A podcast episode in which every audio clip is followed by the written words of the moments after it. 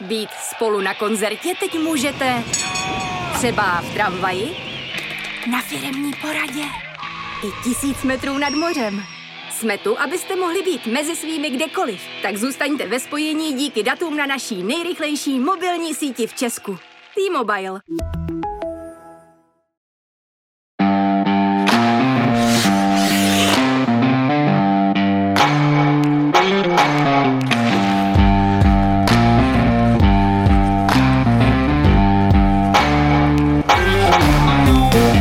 Dobrý den, vážení posluchači, vítáme vás u tradičního hokejového podcastu webu Sport tečka cé zet, který nese název Za mantinelem, a od mikrofonu vás jim budou provázet Martin Kézr a Robert Sára.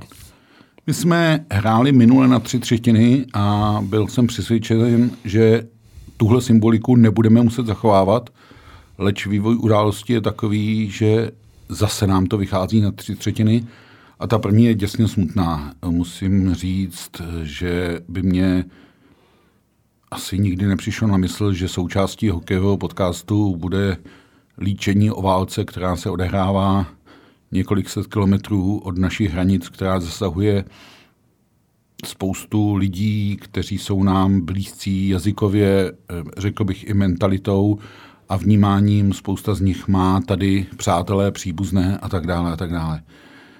Ono bychom asi nemluvili o válce tady v tom podcastu, kdyby se tak výrazně nedotkla i sportu, protože jak se dá čelit agresi, když prostě jeden stát, respektive hlava jednoho státu, si usmyslí spolu se svými vojenskými generály, že si trošku rozšíří území svého státu a napadne svobodnou zemi, než tím, že budeme tu agresi nějakým způsobem sankcionovat. A za sebe musím říct, že od toho čtvrtečního rána, kdy jsme se asi s hrůzou všichni zjistili, že to, co nám přišlo jako neskutečné, nemožné, až vlastně bláznivé, se stalo krutou realitou, jsem si říkal, že sankce ze sportu, nebo sankce směrem sportu můžou e, Rusku ublížit, poškodit, protože pro Rusy jsou sporty dost velkou výkladní skříní toho režimu a sport, který my tady vždycky řešíme, hokej především. Takže sankce jsou na světě, e, jsou poměrně razantní, nechme e, stranou, jestli se chvilku váhalo nebo chvilku neváhalo. Já mám pocit, že ten postoj hokejového hnutí, a to jak v České republice, tak v podstatě i ve světě, kde ten tón docela udávali Finové, byl celkem jasný. Takže, když, aby to nevypadalo jako můj monolog, co si, Roberte, o těch sankcích myslíš, je správný trestat sportovce za chování politiků, vojáků a tak dále? Je potřeba říct, jestli je to trest vůči těm sportovcům, anebo je to sankce, jak se to nazvalo, vůči té zemi. Uh, já nemám rád to, uh, podle mě, prázdnou frázi, že uh, sport do politiky nepatří, nebo respektive politika do sportu nepatří. On, ono to spolu totiž úzce souvisí. Uh, přesně tak. A především jde o to, že uh, tady tohletou sankcí uh, nebo vyloučením uh, Ruska z mezinárodních soutěží, včetně mistrovství světa, uh, dáváme jakýsi vzkaz, velmi jasný a zřetelný vzkaz uh, ruskému obyvatelstvu.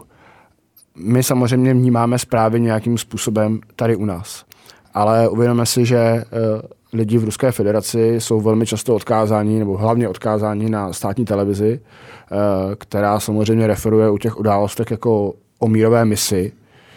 E, o speciální operaci. Přesně tak. A ty lidi třeba nemají možnost, ať už vzhledem ke svému jazyku a vůbec ke konzumaci zpráv, které, které na ně proudí, eh, nějakým způsobem konfrontovat, jaká je realita. Ve chvíli, kdy se ale dozvědí, že eh, svět je vyloučil, nebo jejich sbornou vyloučil z mistrovství světa, že tam neuvidí eh, své hochy, že si prostě nezakřičí šajba a podobně, eh, tak to pro ně může vyvstávat otázky, Uh, proč to tak je, jestli ten svět nemá pravdu. A A v kontextu toho, že najednou vidí, že ekonomické sankce mají jakési uh, reálné dopady, najednou rubl letí dolů a tak dále. Uh, takže za mě jsou ty sankce velmi správné, uh, razantní, uh, dávají jasný signál a především by měly být trvalejšího rázu, uh, než jenom to, že všichni si to přejeme, uzavřeme třeba mírovou dohodu v nejbližších týdnech a budeme se tvářit, že se nic nestalo a vrátíme zpátky. Ne. Jo, to s tím souhlasím. Já myslím, že si Rusko a s ním spolupracující Bělorusko, byť Bělorusové to v podstatě, nebo ne zase Bělorusové, rozlišujme obyvatel národa a země, tak prezident Lukašenko tvrdí, my v tom nejedem, a z jeho území pak výjíždí ruská vojska do Ukrajiny, to se mi zdá poněkud zvláštní. Mě ještě zarazila teda, musím říct, jedna věc, že jsem si četl na ruských webech, já už jsem tak stará škola, že jsem měl ještě ruštinu léta ve škole a v hokejovém prostředí trošku z té znalosti ruštiny těžím. Oni, Rusové, o tom informují, že se to stalo, že je vyloučili, ale nikde nepíší proč. Žádné to vysvětlení nenabízí. Jo? To znamená, že v těch ruských čtenářích, těch fanoušků, to vyvolává pocit, oni se proti nám spikli, oni nás vylučují a to je přesně ten mlýn na tu ruskou propagandu a ještě jede s tím argumentem, když se bombardovala Jugoslávie náletama na to, když se napad Afghánistán, Irák, tak se nikdo nevylučoval. A teď my jsme vylučovaní. Úplně padá e, pojmy jako útočná válka a tak dále a tak dále.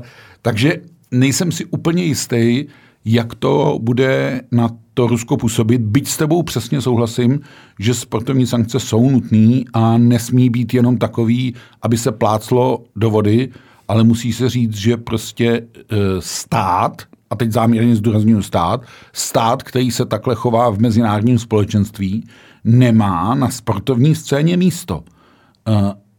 A to je vlastně ta odpověď moje na tu otázku, kterou jsem ti kladl. Já si nemyslím, že by za to ruští sportovci mohli. Já myslím, že řada z nich se oproti válce a zabíjení civilistů vymezuje poměrně jednoznačně. Nechme stranou vágní prohlášení Ovečkina, to nemá asi v tuhle chvíli ani moc velkou cenu hodnotit. Ale ten stát, jehož vlastně sport je reprezentace, tak prostě nemůže na té mezinárodní sportovní scéně figurovat. Jsem rád, že hokej to rozhodl celkem rychle, jednoznačně, byť z toho vyvstává spousta otazníků, co bude, jak bude. Ono se mluví o mistrovství světa ve Finsku, ale ještě dříve čeká eh, hokej mistrovství světa hráčů do osmnácti let, z kterého je Rusko a Bělorusko, které tam mělo být jako nováček, také vyloučeno. A tam zatím nikdo neví, jestli se to nějak nahradí nebo ne. Eh, týká se to Eurohockey Tour, eh, české hokejové hry. Ono to se zdá daleko, ale v podstatě začínají za sedm týdnů jako. A e, taky není jasný, jestli se budou hrát ve třech, nebo jakým způsobem to bude. Takže těch otazníků je tam asi moc, ale my jsme tu první třetinu odehráli vlastně za hřmotu zbraní.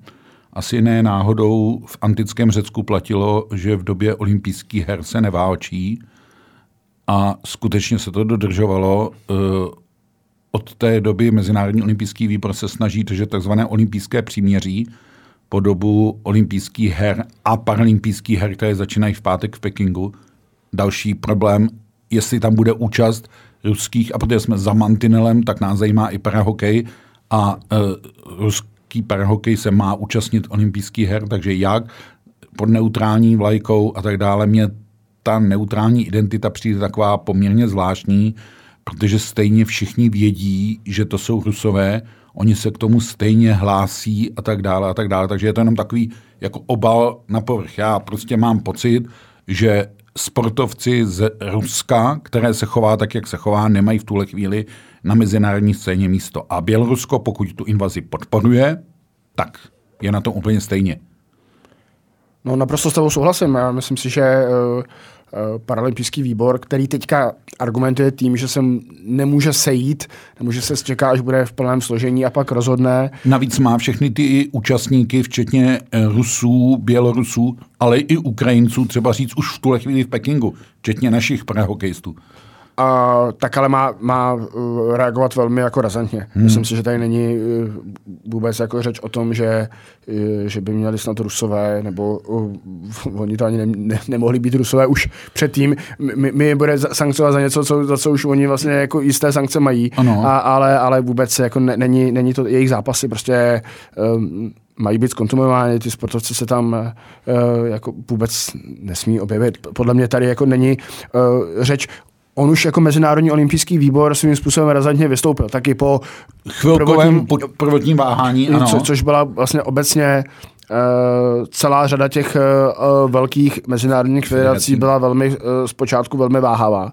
A poměrně zásadní ro- roli tady hrály národní svazy. Hmm. Které tlačili. Které tlačili. Já, já musím říct, je to dva dny, co na tvém místě tady seděl Filip Neusser a my jsme tady vedli podcastový rozhovor uh, právě o tomto tématu a je potřeba říct, že české svazy uh, reagovaly velmi rázně. Možná je to i historická zkušenost s rokem devatenáct set šedesát osm. Myslím si, že dvě věci. Jedna je ta zkušenost nejenom z roku šedesát osm, ale i třicet osm. Ta retorika je velmi podobná ohledně zabírání Sudet a podobně. A myslím si, že je tady druhá ještě věc, veliká blízkost, a teď nejenom jako vzdálenostně, ale i mentálně a tak dále. Spousta Ukrajinců tady žije, takže myslím, že se nás tenhle ten konflikt daleko víc dotýká, než bychom si vůbec jako vlastně reálně uměli představit. A takže, takže uh, jsem velmi rád za tady tuhletu retoriku hmm. i velmi razantní prohlášení, ať už Národní sportovní agentury, uh, i, i samotných jako uh, svazů, včetně toho uh, hokejového. My samozřejmě patříme mezi poměrně hlasité kritiky poměru v českém hokeji v, v, v, s velkým Č, ano. Jak se dnes oficiálně svaz jmenuje. E, nicméně tadyhle e, si zaslouží e, určitý kredit za to, jak, za to, jak e, reagoval. Jo, a, a souhlasím, bude velmi, souhlasím, souhlasím. A bude velmi zajímavé vlastně, jak, jaká bude reakce či případná česká nabídka na to, jak se zachovat se šampionátem v roce dva tisíce dvacet tři. Protože my tady samozřejmě mluvíme o osmnáctkách, o tom šampionátu v roce dva tisíce dvacet dva, které... To jsou nejbližší akce, které jsou zahumny, abych tak řekl. Jasně, ale vlastně se to dá uh, řešit buď tam povoláme náhradní týmy, o čem se už mluví. U, u dospělých to vypadá, že Francie a Rakousko budou povytaženi, abych tak řekl, do A skupiny?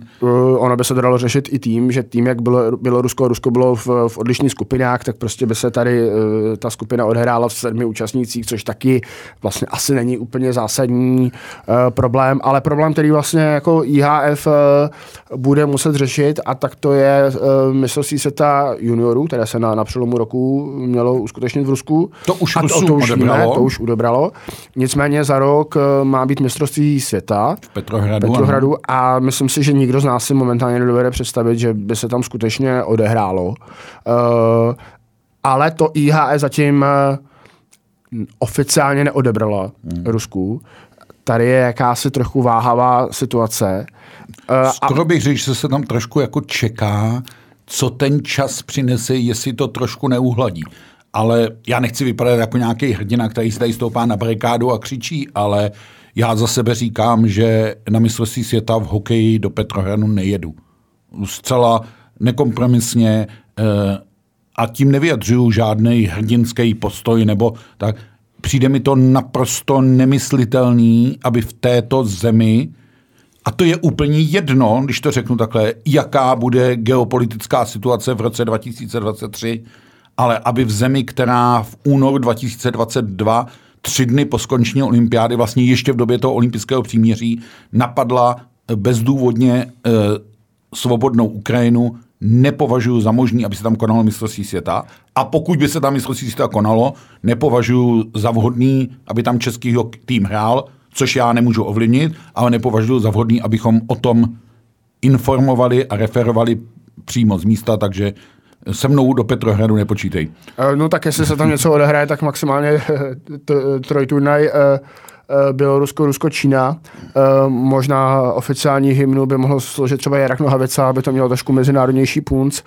A ne, nechci to zlehčovat samozřejmě tady tu vážnou situaci, ale jenom mi to tak napadlo. Spíš jsem myslel na to, kdo by mohl uspořádat to, to mistrovství světa dva tisíce dvacet tři. My dva jsme se o tom už bavili ještě před vysíláním, můžeme to jenom shrnout. Nabízí se takové dvě varianty. Ano, ano. A ta první je, že by šampionát třeba mohlo dostat Švýcarsko, které ano. o něj v roce dva tisíce devatenáct vinou covidu přišlo. dva tisíce dvacet. dva tisíce dvacet, pardon. No, to vypadá, že to je ano, dávno, ale je to jenom dva tisíce dvacet. dva tisíce dvacet. covid devatenáct mi tam naskočil, ale, ale je to samozřejmě rok dva tisíce dvacet. A, a tím pádem by teďka mohlo dostat jakousi náhradu, tu skutečnou, byť ono na tom netratilo, protože se bylo pojištěné. A všechno je tam připraveno, to je klíčová věc. Haly v Curychu, v Lausanne jsou připravený, všechno, tam se to nerušilo z žádných důvodů, že by to nešlo. Tam to nešlo z objektivních důvodů pandemie. Což je docela... Mm, poměrně by to mohla být logická volba, mm-hmm. pakliže by Švýcaři o to projevili zájem, ale nevidím důvod, proč by nemohli o to projevit zájem. A pak je samozřejmě druhá varianta, že bychom to mistrovství převzali my, kteří ho máme pořádat v roce dva tisíce dvacet čtyři. Takhle, ne my dva, ano. Česká republika. Ano, a tím, že mluvíme česky, tak jsem myslel, že... Jo, poslu... jako vlastenec, rozumím. Ano, posluchači, posluchači vědí, jak je řeč. Má hostit Praha a Ostrava. I tady vlastně svým způsobem všechno nachystáno. Mluvíme ale především o, o halách a té jakoby herní infrastruktuře. Ano. A dokonce Filip Neusser říkal, že by tuhletu variantu, co by hlavní představitel českého sportu podpořil, byť by záruky, vládní záruky musel dát premiér a samotná vláda, a, ale i toto je varianta. Nicméně trošku bychom jako vytloukali klín klínem, protože, protože zase, rozbil ten cyklus, zase by musel někdo pořádat v roce dva tisíce dvacet čtyři, takže možná to Švýcarsko je schůdnější. A I H F hraje ještě s tou kartou, že se uvidí. Ale jak říkám, za mě je to naprosto nepřijatelný a jestli tady ještě za ten rok budeme, tak to tady e, naplno zopakuju. Tam, tam jde i o to, že vlastně Česko aby trochu nedoplatilo na to, že se začíná uvažovat, že v roce dva tisíce dvacet čtyři v únoru by kdy se mohl světový pohár, hmm. což je velmi zajímavá zpráva, varianta, e, která přichází ze zámoří vlastně. Ano, takže tudíž samozřejmě z hokejisty z, z N H L. A my víme, že vždycky v tom olympijském roce při účasti hráčů z N H L bylo to mistrovství v květnu trochu ochuzené. Těm hráčům z Ameriky se tam nechtělo, samozřejmě ten kalendář uh, je, nabitý je, je, je nabitější a tak dále. A, a tak uh, se trochu nabízí, jestli, uh, jestli by nebylo v vozovkách výhodnější pro obsazení eh, hráčů vzít na dva tisíce dvacet tři, ale to, to už se dostáváme do trochu větších spekulací. No, ale logicky nám první třetina to končí tam, kde bude začínat druhá.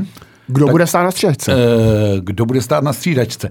Takže eh, ta první třetina byla hodně smutná. Eh, my musíme doufat, že se bude víc jednat, mluvit, řešit, než střílet, protože ty oběti jsou děsivý a e, obrázky z Ukrajiny asi nikomu nedělají úplně dobře. A sdílím to heslo, že u Kyjeva a u Charkova se bojuje i za nás. A teď jsem myslel za nás, za Českou republiku, ale v podstatě i za nás dva. E, jdeme na druhou třetinu.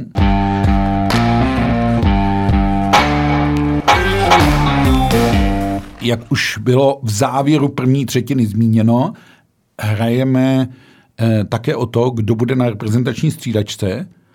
A my jsme se tady nesázeli, protože jsem říkal, že... Škoda. Si myslím, ano, t, eh, jak to dopadne s Filipem Pešánem. Každopádně Filip Pešán byl odvolán. Asi bych nechal stranou pro mě trošku zvláštní rozhodnutí, že eh, deseti hlasy je Filip Pešán odvolán a Petr Nedvěd, který se hlásí ke stejné odpovědnosti, je devíti hlasy potvrzen. Myslím si, že tam hraje trošku uh, roli i to, že si, uh, že si říkají, ať má kdo dostat ty hráče z N H L na mistrovství světa, protože vypadá třeba velmi nadějně, že by Kuba Voráček mohl přijet na mistrovství světa, uh, protože s kol- nadějemi Kolumbusu na uh, playoff to nevypadá kdo ví jak. Ale otázka je, kdo bude stát na střídačce. A uh, oba jsme na to, po tom jednání výkonného výboru na tom setkání s Petrem Nedvědem byli. Trošku se tam mlžilo, to tak jako zase v českých hokejových kruzích bývá běžné, ale v podstatě tam jasně vyplynulo, že prioritou Petra Nedvěda je zahraniční trenér, což je konec konců tady vítězství Roberta, který to tady už léta navrhoval a e, tvrdil, že na to doba nazrála, ale že není úplně jistý, že to vlastně u toho výkonného výboru v tom stávajícím složení projde.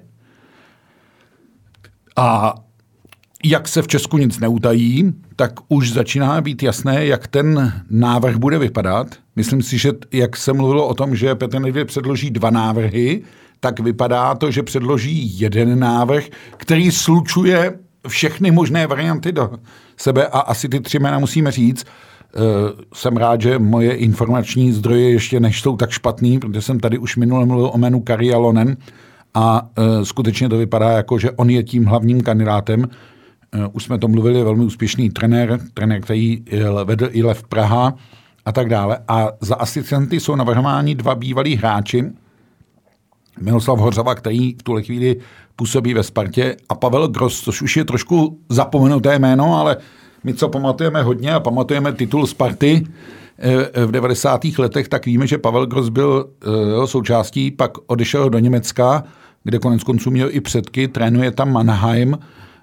Mně tam je trošku nevyjasněná věc, jestli by Pavel Gross z Mannheimu odešel, byť se tam v souvislosti s covidem dostal taky do určitých potíží a tak dále a tak dále. No co ty říkáš na tuhle, a teď nechci říkat svatou trojici, ale to zdůvodnění Petra Nedvěda, když jako naznačoval, proč tyhle, potřebujeme medaily, tak tihle.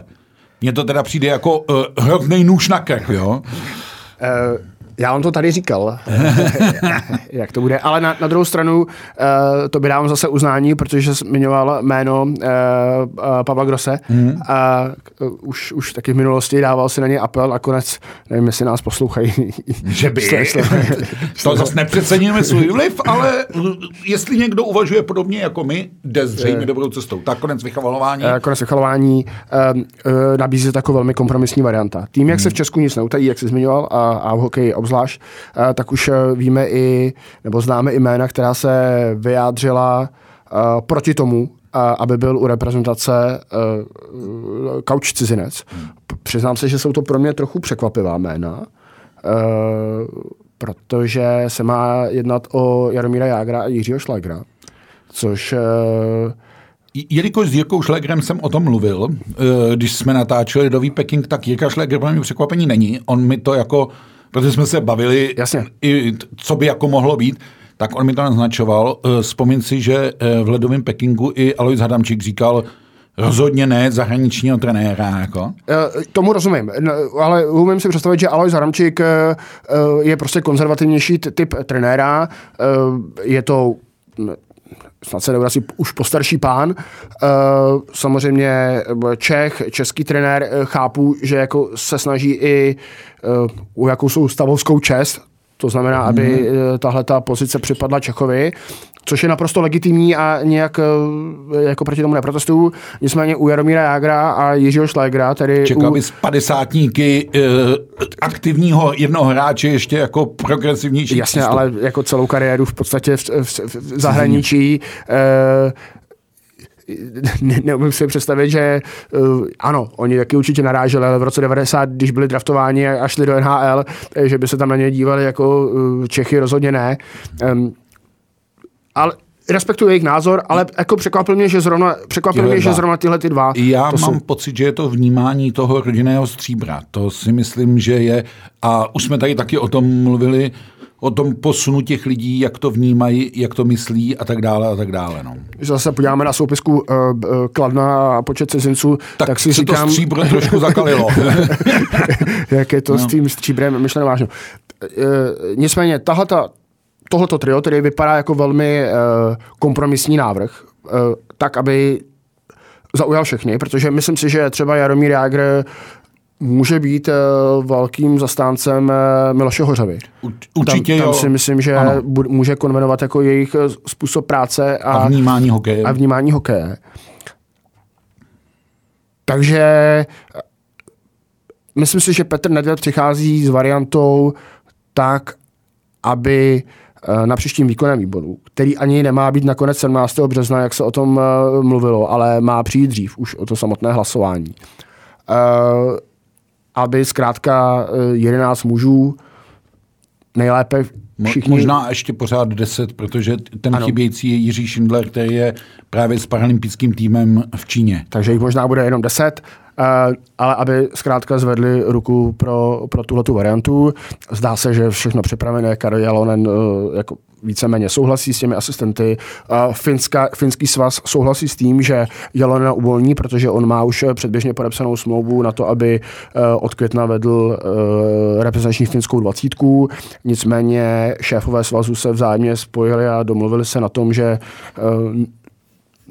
Jalonovi Finové nebudou házet klacky ty vyšší nabídce, když to řeknu takhle. Přesně tak. No. I pro něj by to asi bylo velmi zajímavé, aby eh, trénoval ve Finsku eh, na mistrovství světa eh, český tým. Ono t- dokonce ve hře je nabídka na dvou a půl letou smlouvu, to znamená až do toho námi už zmiňovaného mistrovství světa dva tisíce dvacet čtyři v Praze a Ostravě. Je to, je to logická varianta, ano, jak jsi, jak jsi, jak jsi zmínil, eh, pro někoho může být překvapivé, že eh, Filip Pešán jednoznačně dostal padáka a naopak Petr Nedvěd jednoznačně zůstává, ale myslím si, že to je přesně ta varianta, o které jsme se bavili už v minulých podcastech, to, že teďka Petr Nedvěd může uplatnit tu pozici, za kterou je placen, to znamená jednak, aby vybral ten realizační tým, ale jednak, aby vlastně zkusil sehnat, nebo aby sehnal hráče, kteří na tom šampionátu ve Finsku hrají. Protože, vahou své osobnosti. Ano, vlastně. Protože si umím představit, že ty hráči z Evropy, kteří byli na olympiádě,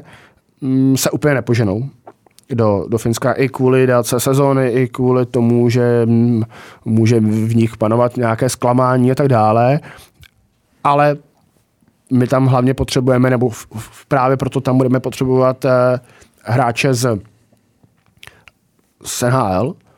Takže tam samozřejmě eh, Petr Nedvěd bude hrát klíčovou roli, aby je sehnal a aby prostě je přivedl do Česka, tedy představil Jalanovi, tohle to jsou naši borci, byť o ně, o ně jako mnohé zná, včetně třeba Jakuba Voráčka. Mm.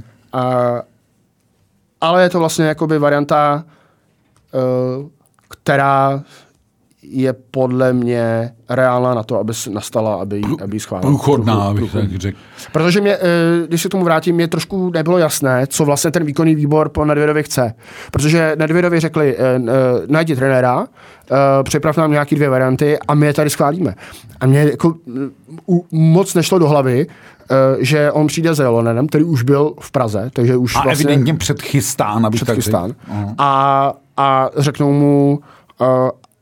A on mu řekne, hele, my tě chceme, já tě chci, uh, ale nevím, jestli tě naši šéfové jako schválili od toho sedmnáctého A pro mě, pro člověka, který nedávno zrovna měnil zaměstnavatele, tak uh, si nevím představit, že by jako takhle někdo ke, ke mně přišel s nabídkou. Mm-hmm. Jako vedoucí, já tě chci, ale nevím, jestli to tam teda u nás jako projde, no, radši s tím moc nepočítej, no, zkusíme mm-hmm. to.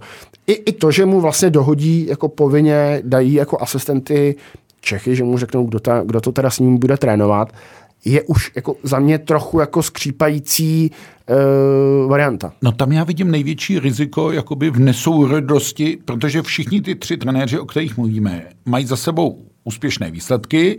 E, myslím si, že jsou poměrně silné osobnosti, jak byť Pavel Gross trošku sešel ze zájmu, nebo z pozornosti obyčejných fanoušků, ale myslím si, že my vnímáme, co v Mannheimu dokázal a jak to dokázal. Mají jedno velmi podobné ražení, to znamená jako velmi profesionální přístup a teď je jenom otázka, jak ten trojuhelník se spojí, aby to nebyly tři úsečky, když to řeknu takhle, a aby e, na tenhle svůj profi styl e, nalákali hráče. Protože e, Ano, Filipa Pešána jsme tady často kritizovali, ale není to tak, že problém českého hokeje rovná se Filip Pešán. Filip Pešán e, jenom prostě podle mného nezvládl úlohu reprezentačního trenéra a to byla teda věc, která mě vlastně na tom výkonném výboru zarazila skoro nejvíc. Když všichni lidi z toho výkonného výboru přiznávají, že se Filip Pešán učil za pochodu, e, že vlastně nebyl na to ještě dost zralý, tak to teda rozhodli před těmi dvěma lety úplně blbě. No co? No to rozhodli, samozřejmě. A i, i, i v konec konců, i v prosinci to teda rozhodli blbě. No a když, když jsme jim, když tím... teď nechci říct, nechci dělat chytrýho, ale uh, myslím si, že média poměrně rychle naznačoval, minimálně po loňském šampionátu v Rize, kde jsou problémy Filipa Pešána. Myslím, že jsme je takhle pojmenovávali, že vlastně tu roli nezvládá, že se uh, učí za pochodu. No tak oni to nechají doběhnout až do toho historického průšvihu v podobě neúčasti ve čtvrtfinále a pak to deset nula řeknou, to jsme se spletli. Já mám trochu problém s tím, že vlastně tady to prostředí, i výkonný výbor, i vůbec třeba trenéry, trenéři u reprezentace neposlouchají ty, ty předchůdce, ty hmm. bývalí reprezentační trenéry. A teďka si vzpomenu na Josefa Jandače, když odcházel v roce dva tisíce sedmnáct. osmnáct. osmnáct. Po mistrovství světa v Dánsku. Ano. Odcházel od reprezentace. Tak přesně říkal jako nahlas rady, které by dal svému nástupci. A mezi nimi třeba bylo, aby trenér reprezentační dvacítky byl jedním z asistentů u seniorského týmu, aby třeba s ním absolvoval mistrovství světa seniorů, e, protože tam může velmi nasát tu atmosféru, ty zkušenosti a tak dále. Mluvil třeba o kempech e, v létě, tak aby se hlavní trenér seznámil s těmi hráči z N H L. E, ano, ono je samozřejmě velký problém v létě, aby organizovaně trénovali, e, protože ty kluby z N H L nechtějí pouštět nebo je pouští pod uh, vysokou uh, pojistkou. A, takže nebylo potřeba, aby byli na ledě, ale aby se třeba sešli na nějakým golfovým turnaji, uh, aby si večer vypili... Brainstorming, aby udělali. Aby si prostě večer jako vypili uh, pár piv, aby to bylo prostě neformální setkání. Uh, navzájem se poznali. A byly to jako dvě, tři jednoduché rady, které nestojí vlastně ten svaz skoro nic. Hmm, hmm. Uh, Vlastně ani korunu, protože reprezentačního trenéra dvacítky platíte tak jako tak, takže jestli pojede na šampionát dospělých je vlastně jedno. A nic z toho se nestalo. Nic z toho se nestalo. A pak nám tady hapruje komunikace uh, reprezentačního trenéra z hráči z N H L na, uh, na mistrovství světa uh, v Rize. Uh, pak najednou teďka vymýšlíme, že by bylo super, kdyby náhodou někdo, uh, že už bychom obouchali ty hráče, to, ty trenéry u té dvacítky, že by se nějak uh, učili. No ale to tady už pro boha tři, čtyři roky mohlo být. No. Ne, ale díl, kdyby někdo jako poslouchal. Pozor, ale my máme i strašně krátkou historickou paměť. Ono už se to moc neví. Nebo nepamatuje, ale my pamětníci to víme. V roce devatenáct set devadesát osm byl trenérem na, v Naganu Ivan Hlinka, asistentem Slavomír Lenér a druhým asistentem Vladimír Martinec, v té době trenér reprezentace do dvaceti let. A vlastně po odchodu Hlinky e, do Zámoří se Augusta s Martincem posunuli do role hlavních trenérů. My tady občas začínáme vymýšlet věci, které už nám dávno fungovaly je, a jenom jsme je pro nějakou svoji nabubřelost nebo e, sebejistotu jako zapomněli, že by fungovaly. Finům a Švédům tohle funguje bezvadně. Permorc, e, Grenborg, Garpenlev, všichni prošli mládežnickýma reprezentacema a jdou nahoru. Jenže my to děláme všechno tak nějak jako na ruby. Takže Karel Mlejnek nejdřív jde k Ačku jako asistent, pak jde ke dvacítce, pak se e, vlastně dvacítka nedohraje, teď se má hrát v srpnu, vlastně nikdo neví, jestli tam Mlejnek bude, ono bude po konferenci teprve, to je další téma, ale to už bychom tuhle třetinu hráli hrozně dlouho, tak si ho necháme někdy, na příště máme čas do osmnáctého června, ale eh, jak jsme v první třetině český hokej pochválili, tak v druhé třetině má před sebou strašně moc práce a já bych asi doušku jako na závěr. Myslím si, že jdeme s tím reprezentačním realizačním týmem do poměrně značného rizika. A riziko je jednoduchý. Buď to to vyjde, nebo to nevíde. Jak já říkám, to je pudová záležitost. Buď to to půjde, nebo to nepůjde. Ale budeme to poznávat až během toho mistrovství světa. No. To je základní oříšek toho celého problému. Jako. Na druhou stranu něco se udělat muselo a muselo. Ten, ten, krok, ten krok jako musel být razantní. Uh, tady je razantní. Uh, ano, může se ukázat, že cesta se zahraničním kaučem je prostě slepá. Uh, na druhou stranu uh, budeme mít u reprezentace Miloše Hořavu, který třeba potom může klidně jako povýšit z role asistenta k hlavnímu kauči. Myslím si, že Miloš Hořava třeba bude poslouchat Josefa Jandače v těch radách, které mu dá. Je schopen se tam jako je se svojí autoritou u výkonného výboru prosadit. Další věc je samozřejmě, aby mu výkonný výbor naslouchal, protože samozřejmě víme, že Miloš Hořava umí být svůj, umí říct velmi rázně svým šéfům svůj názor. A, a umí někdy jednat, abych řekl, tak nepředvídaně. Ano. Pamatuju to už z doby Milošovy hráčské kariéry. Jako. Takže samozřejmě... Pavel Gross je taky poměrně prchlivý člověk, takže ono to, to jsou všechno atributy, které vnímáme a uvidíme, jak v tom případném realizačním týmu budou mluvit. A asi bychom to téma nechali ještě navíc, až teď mluvím o něčem, co je zatím jenom na papíře. Ano. Až to bude na stole, tak to mememe, protože hloba už mi jezdí za mantinelem. Tak ji tam pustme. Tak ji tam pustme.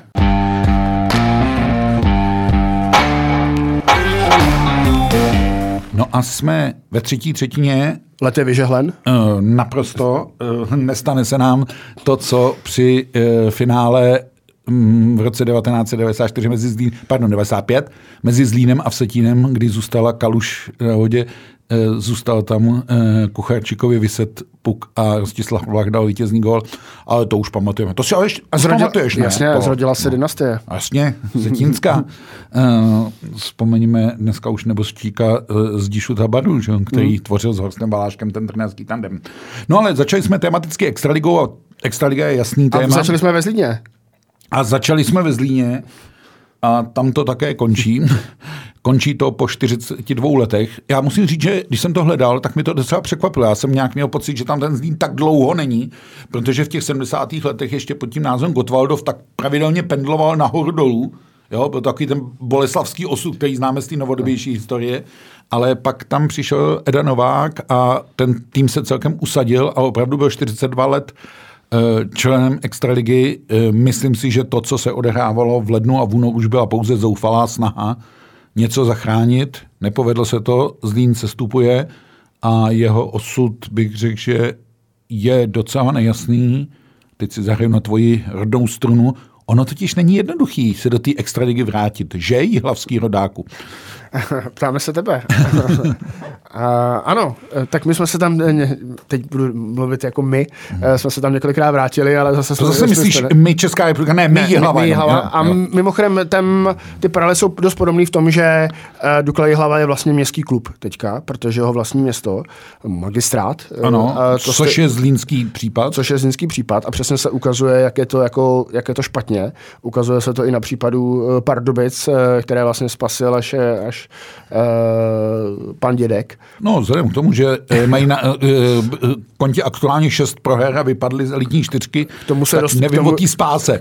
K tomu se dostaneme. Nicméně, ale uh, případ Zlín přesně ukazuje, jak je špatně, když to prostě vedou uh, měští končelé, tam nikdo neví, kdo za to zodpovídá. Hmm, hmm. Uh, samozřejmě uh, velmi špatný rozpočet, uh, chybí tam jakási jako jasná koncepční práce, kdo bude, když potom jako uh, slyšíte zprávy, že uh, primátor Zlína objížděl jako firmy a, a prosil je, aby uh, jako sponzorovali klub a nebyl příliš úspěšný. A to už jako trošku se dostáváme do určitého střetu zájmu, protože uh, co jim slíbí za to, že, že podpoří, hmm. uh, podpoří klub a, a a jak to může se potom projevovat na uh, rozhodování o městských zakázkách a podobně. Je to trošku jako odlišnější případ, než je, když fungovalo uh, Znojmo uh, pod, uh, pod Jaroslavem Vlasákem, který tehdy vlastně uh, vlastnil Excalibur nebo bezcelní zónu uh, uh, hatích mezi Rakouskem a, a Českem a kdo zkrátka kdo tam chtěl podnikat, tak musel dát jakýsi příspěvek do hokeje. do hokeje, ale nicméně to byl to byla záležitost podnikatelský subjekt. Jdou přesně tak, podnikatelský komerčních subjektů u tady toho městského je to trošku uh, jako vošajstlik, nebo hodně vošajstlik. A uh, uvidíme, jak se ten se dokáže vlastně vůbec se jako Zlín uh, skřísit, uh, jestli není lepší, aby úplně jako přebudovali se ten kádr, zaměřili se na rekonstrukci stadionu, která je, jako která je taky nutná. nutná. Hmm. Tohle jsou přesně jako, jako paralely s tou Jihlavou, protože v Jihlavě se taky už jako několik dlouhých let mluví o o přestavě vizimáků a zatím se ani nekoplo jako do země a neustále se to oddaluje, kdy... kdy... Nicméně vypadá to, že příští sezónou bude Dukla hrát v Pelhřimově, což tak trochu mezi řádkama napovídá, že Dukla je sice aktuálně v tabulce čtvrtá a půjde do playoff ze čtvrtého místa, ale prvoligového, ale i ambice postupu nejsou, protože mají hrát v Pelhřimově a to není e, stadion pro extraligu. No obecně, obecně můžeme říct, kdo tam má ambice na postup. E, jsou to Litoměřice, což je svazový projekt, teda e, jakési juniorky, o které můžeme jako velmi pochybovat, ale tady táhnou čtyřicetiletí hráči. Přesně tak, ale Litoměřice budou hrát extraligu, mají na to, mají na to stadion. Nemají. Ano. A, a takhle můžeme jít s tou tabulkou dál. Skončíme možná dobře, můžeme se zastavit třeba u Vsetína, jestli jestli ano, ten to, tým má to, jako ambici. To mi zní jako jediné logické, mi zní Vsetín, no. Ano, ale i ten stadion jako zase uh, samozřejmě uh, zlaté časy Lapače jsou taky asi jako pryč a, a ta společnost nebo no. ta extraliga toho, jakou, jakou chceme tvořit kulturu uh, těch stadionů, jak neustále mluvíme o, o licencích, a ekonomických závazcích a jak, jak má vypadat kultura na, to, na, na stadionu a vůbec v té lize, tak taky jako uh, mi to úplně nekonvenuje, že bych jim dal zelenou a, a přijďte sem. Ano, udělíme jim výjimku, uh, stejně jako udělujeme Mladé Boleslavi, jako udělujeme uh, Litvínovu, jako jsme udělali Kladnu, které teďka teda jako je v nějaké jako mezifázi rekonstrukce. No ale nemáme tam jako nikoho jiného jako čekatele. No ono je to celý divný, uh, on s tím začal fotbal a hokej se k tomu vlastně jako přidal, že mužstva hrají v azylech, že jo. Uh, Pardubice jsou druhý rok, teď myslím fotbalové v lize hrají ve Vršovicích, Hradec Králové, buduje stadion, hraje v Mladé Boleslavi. Uh, máme hokejové Kladno, které hraje v Chmutově, takže on by asi Litoměřice a teď plácnu uh, mohli hrát v Ústí nad Labem třeba, co, kde by ten stadion, ty extraligový parametry asi snesl. Ale je to celý divný, že? Je to, to asi všichni cítíme. A e, jestli Jaromír Jágr mluví velmi často o něčem, co Kladno trošku limitovalo tu sezónu, no tak to byl ten dojezd do toho Chomutova a tak dále a tak dále. E, A já teda, když už zmiňujeme no. Kladno a zmiňujeme první ligu, tak samozřejmě tabulka nám už jako víceméně vykrystalizovala v to, nebo je definitivní, teda Zlín padá, Kladno skončí čtrnácté a půjde, půjde do, do baráže. Ještě mu dejme malinkou naději, ano, tam ale... uh, před tři kola před koncem sedm bodů rozdílu, ale nevypadá to. Ano. Tak. A, takže bavme se o tom, že půjde, uh, když tak se omluvím, Za, za týden. Za týden už to budeme vědět, ano, přesně ano, tak. Ano, ale půjde, půjde do baráže a uh, myslím si, že ta kvalita, hráčská kvalita, ty zkušenosti jsou jako na straně Kladna. Ať už tam... Jako oproti, věkry, kdo bude stát proti němu, ano. Proti němu, jako v té, v té první lize. Takže...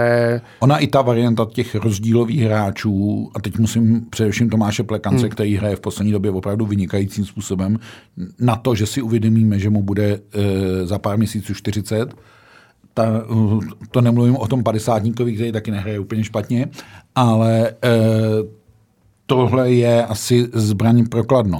A myslím si, že i ta série... Jako, uh, na čtyři vítězství, myslíš? Je, je, jako v, je, je takovým jako pozitivem pro, pro ten extraligový klub, že když se vezmeme tu čtyřčlennou baráž, kterou jsme mm. měli, tu širší, mm. uh, tak velmi často tady právě ty uh, extraligový kluby nestihly třeba začátek. Jo? Utekly mm. jim první dva zápasy. Uh, a to se pak hraje těžko, to je pravda. Ano, a ty, ty prvoligosti tam ještě přišli jako v euforii, protože oni vlastně měli za sebou velmi úspěšné playoff, které tam jako dovršilo a teďka jako ten tým tam přijde obouchaný dobře, možná získá jako jeden zápas jeden zápas na základě euforie, ten první, zatímco ten extraligový mančaft, který jako bude čekat měsíc, tak... Což je může... taky zvláštní. Ano, tak se jako trošku bude jako rozjíždět, ale, jako, ale budiš. Ale myslím, že jako v tom jako získat čtyři výhry bude pro ten klub navzdory tomu, že tam přijde v jakési euforii, jako velmi těžké. A, a, a, a ještě, ještě zmiňme, že vlastně oproti té širší baráži on bude mít jednu sérii navíc v tom playoff, protože on ještě musí vyhrát jako finále první ligy, které předtím jako odpadalo, protože ty týmy automaticky hmm. postoupily do, do baráže. Jo, a při té vyrovnanosti první ligy uh, už ta čtvrtfinálová série, když budeme uvažovat pro ty týmy s nějakým hodní šestky, můžou být velmi náročný a tak dále a tak dále. E, jasně, když se ale podíváme na extraligovou tabulku, tak o jednu podstatnou věc se bude hrát v těch posledních třech kolech a to je ten černý Petr, a teď myslím černý Petr v tom směru, že ti osmého března skončí sezóna. Což teda skončí Zlínu, ale tam je to smutné, ale ano, ani pro ten tým, který skončí třináctý a vlastně se ho už sezóna netýká, to žádná radost není, protože co budou dělat v březnu, v dubnu, kdyby chtěli, aby tam ty lidi chodili. Konečně máme, eh, abych tak řekl, neomezený počet diváků na hokej. Bohužel to neznamenalo automaticky návrat plných stadionů, protože Brno hrálo třeba velmi důležitý zápas s Plzní a bylo tam pět tisíc čtyři sta padesát diváků. Jsem přesvědčen, za, za normálních okolností by tam bylo prostě těch devět tisíc diváků, jak chodí v Brně. Jako. A to, kdyby projel, to se ještě si vybral jako velmi pozitivní bilanci. Tam jsou, myslím, návštěvnosti kolem tisíce lidí a podobně. Jo, v Mladé Boleslavi na Karlově Vary, kde to možná trošku ovlivňuje, že to byl televizní zápas, ale pro oba týmy je velmi důležitý jenom devět set diváků, že jo? No. A no, trošku, trošku nechci sát do svědomí těm pé er týmům těch klubů, ale ono je velmi jako bylo důležité vlastně těm lidem dát vědět, vy už můžete, protože... A pojďte, a, a, pojďte, protože a my tohle pro vás uděláme, no, to se těch, nestalo. Při všech těch situacích, jak se, jak se mění různá nařízení a tak, tak vlastně nikdo možná ani si neuvědomil, že od prvního března jako můžou všichni, že najednou jako klidně můžu přijít na pokladnu a jít, jít tam. E, byť jsou samozřejmě stále nutné respirátory ve vnitřních prostorech, které teda se dodržují, jak se dodržují, ale to je takže jako jiná, takže nedodržují, to je jako jiná debata, ale že vlastně, aby někdo dal lidem vědět, hele, vy už jako na hokej zase můžete, hmm. jo, nezapomeňte na to. Ono to možná zapadá i do té doby, vidíme to v té společnosti, že je poměrně tím děním na Ukrajině vystrašená, vyděšená, řekl bych, že mnoho lidí procitá do šílené reality a tak dále a v tu chvíli není ta myšlenka úplně na ten hokej a tak, takže to všechno tam může být. Vracím se ale k tomu třináctému místu. Tam jsou týmy, které se tam nějak tak čekali, že se dole budou plácat, když to řeknu takhle. Asi nikoho nepřekvapí, že jsou tam Karlovy Vary, že tam je Litvínov. Mě osobně nepřekvapuje ani, že tam je Olomouc, byť se očekávalo, jako, že David Krejčí Olomouc strašně zvedne. My už jsme o tom taky mluvili, ne sice v podcastu, ale jenom v kanceláři, tak to teď řekneme do podcastu. Mě trošku překvapilo, jak rychle Davida Krejčího ta extraliga jako stáhla dolů. A pořád je to vynikající hráč s obrovským citem pro hru, se, se schopností číst hru, přihrát a tak dále a tak dále. Ale má to v Olomouci velmi těžký a vlastně Olomouc je v tuhle chvíli ve velmi složitý pozici, aby hájila to dvanácté v tuhle chvíli poslední postupové místo. No ale je tam jeden klub, který bych tam nečekal. A asi by se tam nečekal ani ty, a to je Kometa Brno. A teď napadá tě bez, takhle jen z fleku, proč tam ta Kometa je? Tak my jsme, my jsme taky, jako myslím, v jenom z posledních podcastů řešili, že jestli tam ta přestavba toho kádru neměla přijít dřív, hmm.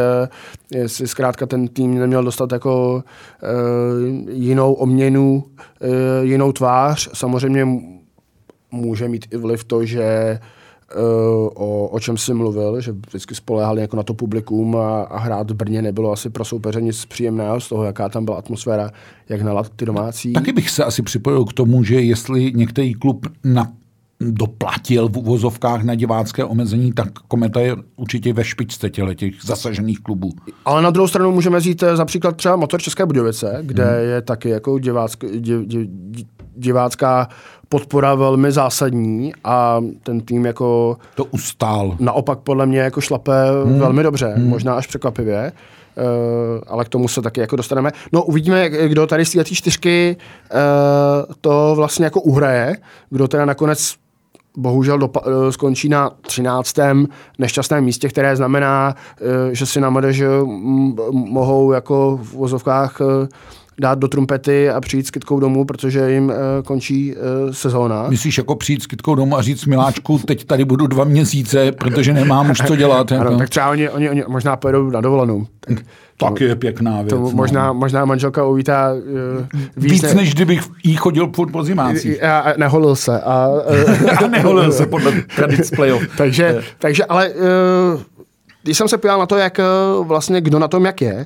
Jak mi chce utíct z toho, co já mu chci říct, aby si zatypoval, kdo tam skončil. A ty jsi na to připravený, víš? Lehce jsem. No, tak povídej. Uh, lehce jsem, protože zatím teďka na tom třináctém místě jsou Bari, ano. Uh, kterým zbývají jenom tři zápasy. Ano. Uh, uh, podobně jako Litvínovu. Ano. A uh, Brno a Olomouc hrají ještě ve středu večer zápas. Ano. A je zajímavé, že vlastně Brno a Olomouc se střetnou dvakrát mezi sebou. Ano. A zrovna ta Olomouc to, to má tak, že uh, bude hrát ještě s Litvínovem. Ano. A bude hrát uh, pokud, s, s Pardubicemi doma. Takže tato vlastně má jako ve svých rukou. Úplně, ale, úplně. Ano. Ale taky to jako může nejvíc jako prošustrovat. Ano. ano. E, samozřejmě, když se pělá na tu tabulku, tak nejhůř, nebo to vypadá jednak z postavení momentálně varů, i tím, že prostě e, bude hrát proti Spartě, Plzni, tedy klubům, který, které usilují o tu čtyřku, která hmm. zaručuje přímý postup do čtvrtfinále, a pak má Litvínov v posledním kole. Čistě Což teoreticky... teoreticky může být jakoby o všechno, ale už taky může být pozdě pro ty vary. No. A takže kdybych měl se na to pojat jako velmi jako pragmaticky, tak řeknu, skončí tam vary, protože mají nejtěžší los, uh, malý počet zápasů a samozřejmě mají teďka tu nejhorší jako výchozí uh, pozici postavení.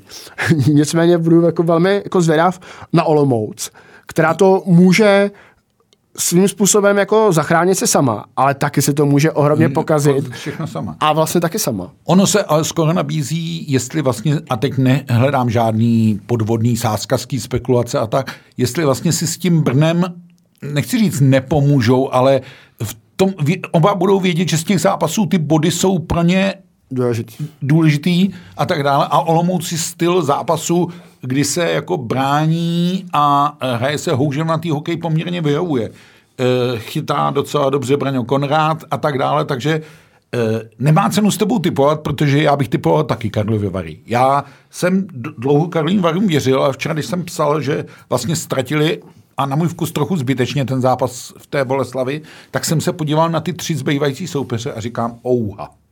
Jo? Se Spartou, sice doma, ale ze Spartou, která je našlápnutá, mm. v Plzni, jednak příchuť derby, jednak Plzeň se bude rvát v tu chvíli o tu čtyřku, no a pak s Litvínovem, a aby už nebylo pozdě. No, protože ten, ta převaha litvínovská čtyřbodová je tam zřejmá v tuhle chvíli. Jako. Jo? Takže je otázka, co to přinese. Litínov příští kolo hraje v Hradci a tak dále. To se je paradoxní, že s ním hrál v úterý a teď s ním hraje zase, ale to vyplývá z těch dohrávek těch lednových kol, kdy do té extraligy zasáhl Omikron, a jestli si rozpomínáš, tak my jsme tady vyslovili obavu, aby se liga dohrála. V tuhle chvíli si myslím, že je ta obava zaplašena a extraliga se dohraje s plným počtem zápasů, pokud se nestane nic mimořádného. Jako. Tak na varech jsme se shodli. Ano. A teď kdo skončí ve čtyřce? Kromě samozřejmě Třince, Hradce Králové. Kde je to souboj o prezidentský pohár. Oh, teď si zase přihřiju já svoji rodáckou polivčičku. Jo. E, já myslím, že mu je Hradec v tuhle chvíli blíž, už jenom proto, že má ty tři kola před koncem, tam je stejný počet zápasů Hradec i Třinec a e, má tříbodový náskok na Třinec a lepší bilanci vzájemných zápasů, což prakticky znamená čtyři e, body a příští kolo hraje doma s Litvínovem. Takže uvidíme. E, myslím si, že v Hradci, už jsme tady taky o tom mluvili, Tomáš Martinec e, s Ladislavem Čehákem odvádí perfektní trenérskou práci. E, trochu ke škodě českého hokeje ten tým stojí na hráčích s jiným občanstvím než českým, ale i ty český prvky, které jsou tam dodaný, jsou docela jako fajn a bude strašně zajímavý sledovat, jak tohle mužstvo, které není ale tak zkušené z play-off, včetně těch cizinců, ustojí ten tlak play-off. Ono dobře víme, že prezidentský pohár je hezká věc, tak jako na fotku do klubovny, ale že pro hráče to nemá ten zásadní význam. Jako, jo? A představa, že kapitán Hradce Radek Smoleňák přijde v dubnu domů a řekne, no tak mámo, tak jsme vypadli z play-off, ale máme ten prezidentský pohár, tak to asi nebude to pravý. Určitě Miller řekne, no víš, skončili jsme v té základní části druhý, ale teď musím mít klid, teď se chystáme na finále proti Třinci. Na druhou stranu s tím byla zpěta vždycky odměna uh, z Českého svazu ledního hokeje. To snad pořád platí, neslyšel jsem, že by neplatila a ten milion korun. Ve výši milion korun pro mládežnická družstva, takže... Což je fajn. Což je asi jako fajn i, i v rozpočtu... Uh, Mansfieldu Hradec Králové, ty když jsi přihrál tu políčku, tak jsem ti chtěl trochu schladit a zeptat se, jak jste se do té ligy dostali. Tímto zdravíme uh, do uh, Českých Budějovic. A... Uh, ano, ale uh, to jsou aktivity něč, něč, něčí jiné a nějak jinak. Uh, já myslím, že Hradec za tu dobu, co tam je, tak uh, já vždycky říkám, že když máš fanoušky, tak si tu ligu tak trochu zasloužíš a to si myslím, že Hradec přesvědčil a i ten nárůst e, vlastně mládežnických reprezentantů ukazuje, že se v tom Hradci dokážou vychovávat hráči a teď si myslím, že to říkám při veškeré objektivitě, byť za chvíli začnou kritizovat Pardubice. Teď, se, teď jsem se a... chtěl zeptat, jestli, jestli nevyrazíme a, autem do Pardubic u Hradce Králové, nebo jestli je to, nebo je, nebo je Hradec Králové u Pardubic. A to je ne... strašně, strašně zajímavá ta rivalita, která je a nese se generacemi. Už byla za mého mládí a pořád to drží a tak dále a tak dále. V tom hokeji to docela hezky naplňuje, ale vrací, vrátím se do té čtyřky. Shodli jsme se Hradec, Třinec, to je vlastně už i matematicky neřešitelné, aby to bylo jinak. No a teď se o ní upřímně, si myslím, hlásí čtyři týmy na dvě místa. Já už upřímně moc nevěřím Liberci ani Vítkovicím. Jako. No, tam se mi zdá ta dírka velká, ale mezi třetí Spartou, čtvrtou Plzní, pátým a Pardubicema, šestým a Budějovicema jsou dva body rozdílu, přičemž Plzeň má o zápas víc. No. A protože úplně vidím, kam to bude směřovat, to, typova- ta, to typování, tak já bych to zkusil vyhodnotit teď bez ohledu na soupeře, ale spíš na to, v jaký formě aktuálně ty mužstva hrajou. A tam, a teď to z, pro boha opravdu neříkám jako rodák z Hradce Králové, tam mám největší strach o Pardubice, protože tam to nějak neklape a prostě šest porážek v řadě a včera jedna sedm v Budějovicích, to je vyloženě debakl, tak e, tam, tam o to mám vážné obavy. Tý Plzni může jakoby ten jeden zápas, který mají ostatní soupeři jako dobru chybět. Sparta má i docela přijatelný los. Hraje v Karlových Varech, hraje s Kladnem, takže za Spartu bych to tam strčil a protože je mi docela sympatický eh, herní projev eh, Budějovic, i to, jak to tam trenér Modrý s asistentem Tomášem Martincem, též z Hradce, původně. Říkal se Tomášem. Aha, já si měl říct Patrikem. Je že? To tak. V tom se často, v tom se v tom často, často chvíle, jsou to bratři, to je asi třeba ano. říct, tak eh, s Patrikem Martincem. Přijde, že mi to docela dobře dělají a eh, Budějovice si myslím, že budou hrát klíčový zápas v pátek, kdy hrajou ve Vítkovicích. A kdyby se jim tam povedlo vyhrát, tak si myslím, že můžou být adepti na tu čtyřku. Mm. Jo? Mm. Takže můj tip je Sparta a v případě pátečního vítězství i České Budějovice, jinak tomu bude pochopitelně asi blíž ta Plzeň. Jako. Mm. Tak já bych se trošku odlišil, aby to nevypadalo, že to máme domluvený všechno. Jo, tak, tak já dám Sparta Plzeň. E, nicméně velmi mě bude zajímat e, případ, případ i příběh Pardubic. Hmm. A e, protože už jsme zmiňovali jméno Petra Dědka, e, velmi razantního šéfa e, extraligového klubu a zajímalo by mě, jestli by se rozhodl ještě před playoff ještě v této situaci třeba ke změně na trenérském postu nebo k nějakému posílení na trenérském postu. Ještě teď aktuálně před, před začátkem té série, protože ona to půjde, pokud by vypadli, pokud by se nedostali do první čtyřky, tak vlastně skončí základní část a za tři dny jdou, na, za tři dny jdou do, do série. A jak je ošajstlých skončit pátý a hrát hned s dvanáctým? No tak to je loňská vzpomínka Plzně a Olomouce. A ne, nadarmo se koukám na tabulku, že dvanáctá je zase Olomouc. A nutno říct, že v té sérii na tři vítězství Olomouc s Konrádem v brance, s Krejčím v útoku a třeba s uzdraveným Káňou, to je nepříjemný soupeř. Pro kohokoliv. Já myslím, že se v Plzni musí křižovat, aby neskončili pátí, aby se to neopakovalo. Než čtrnáct to Olomouc, protože tohle je série, která provází poslední roky mm. eh, playoff. Jo, takže eh, určitě to eh, je v tuhle chvíli nepříjemný skončit pátý, protože v úterý dohraješ základní část, vlastně zkou, musíš zkousnout to určitý zklamání, že to nevyšlo, a najednou na tebe jde soupeř, který je vlastně šťastný, že tam je ten dvanáctý, že neskončil ten třináctý. Může to opravdu e, být nebezpečná záležitost, ale při té vyrovnanosti extraligy si vůbec nemyslím, že týmy, které půjdou do toho předkola z dvanáctého, jedenáctého, desátého a devátého místa, budou nějakým způsobem beznadějí nebo tak. E, ale to je konec třetí třetiny, protože ona se nám... My jsme na téměř e, čase zápasu, že jo? tři krát dvacet to hrajeme. Já už jsem taky unavený z toho. Tak doufám, že nejsou unavení posluchači, že vás to uh, baví. My už opravdu končíme, ale vidíte, že těch témat, které přináší český hokej, je neuvěřitelně moc a dá se o nich pořád mluvit. Uh, už se vyhneme příště zmiňování svých rodišť, bytí hlava bude v té chvíli už asi uh, bojovat uh, ve čtvrtfinále první ligy. Tak a můžeme uzavřít sázku, můžeme uzavřít sázku, který z těch klubů vydrží, dojde dál. Vydrží další dobu hrát.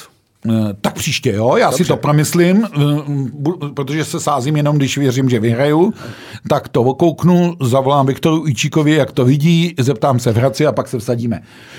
Každopádně příští týden pro vás natočíme podcast po skončení základní části extraligy, kdy bude jasné, jaké budou dvojice pro předkolo playoff, jak se nakonec ty karty rozdaly, budeme moct se bavit i o těch věcech.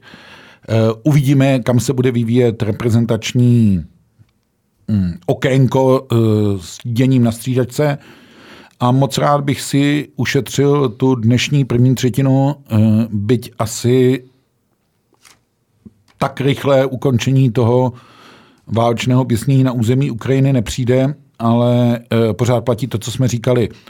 Tak, aby jsme končili optimisticky, extraliga má před sebou poslední tři kola. Pořád je o co hrát, téměř každý zápas něco nabízí. Na stadiony se může v plném počtu, tak si to zajděte užít, bavte se hokejem a příští týden naslyšenou.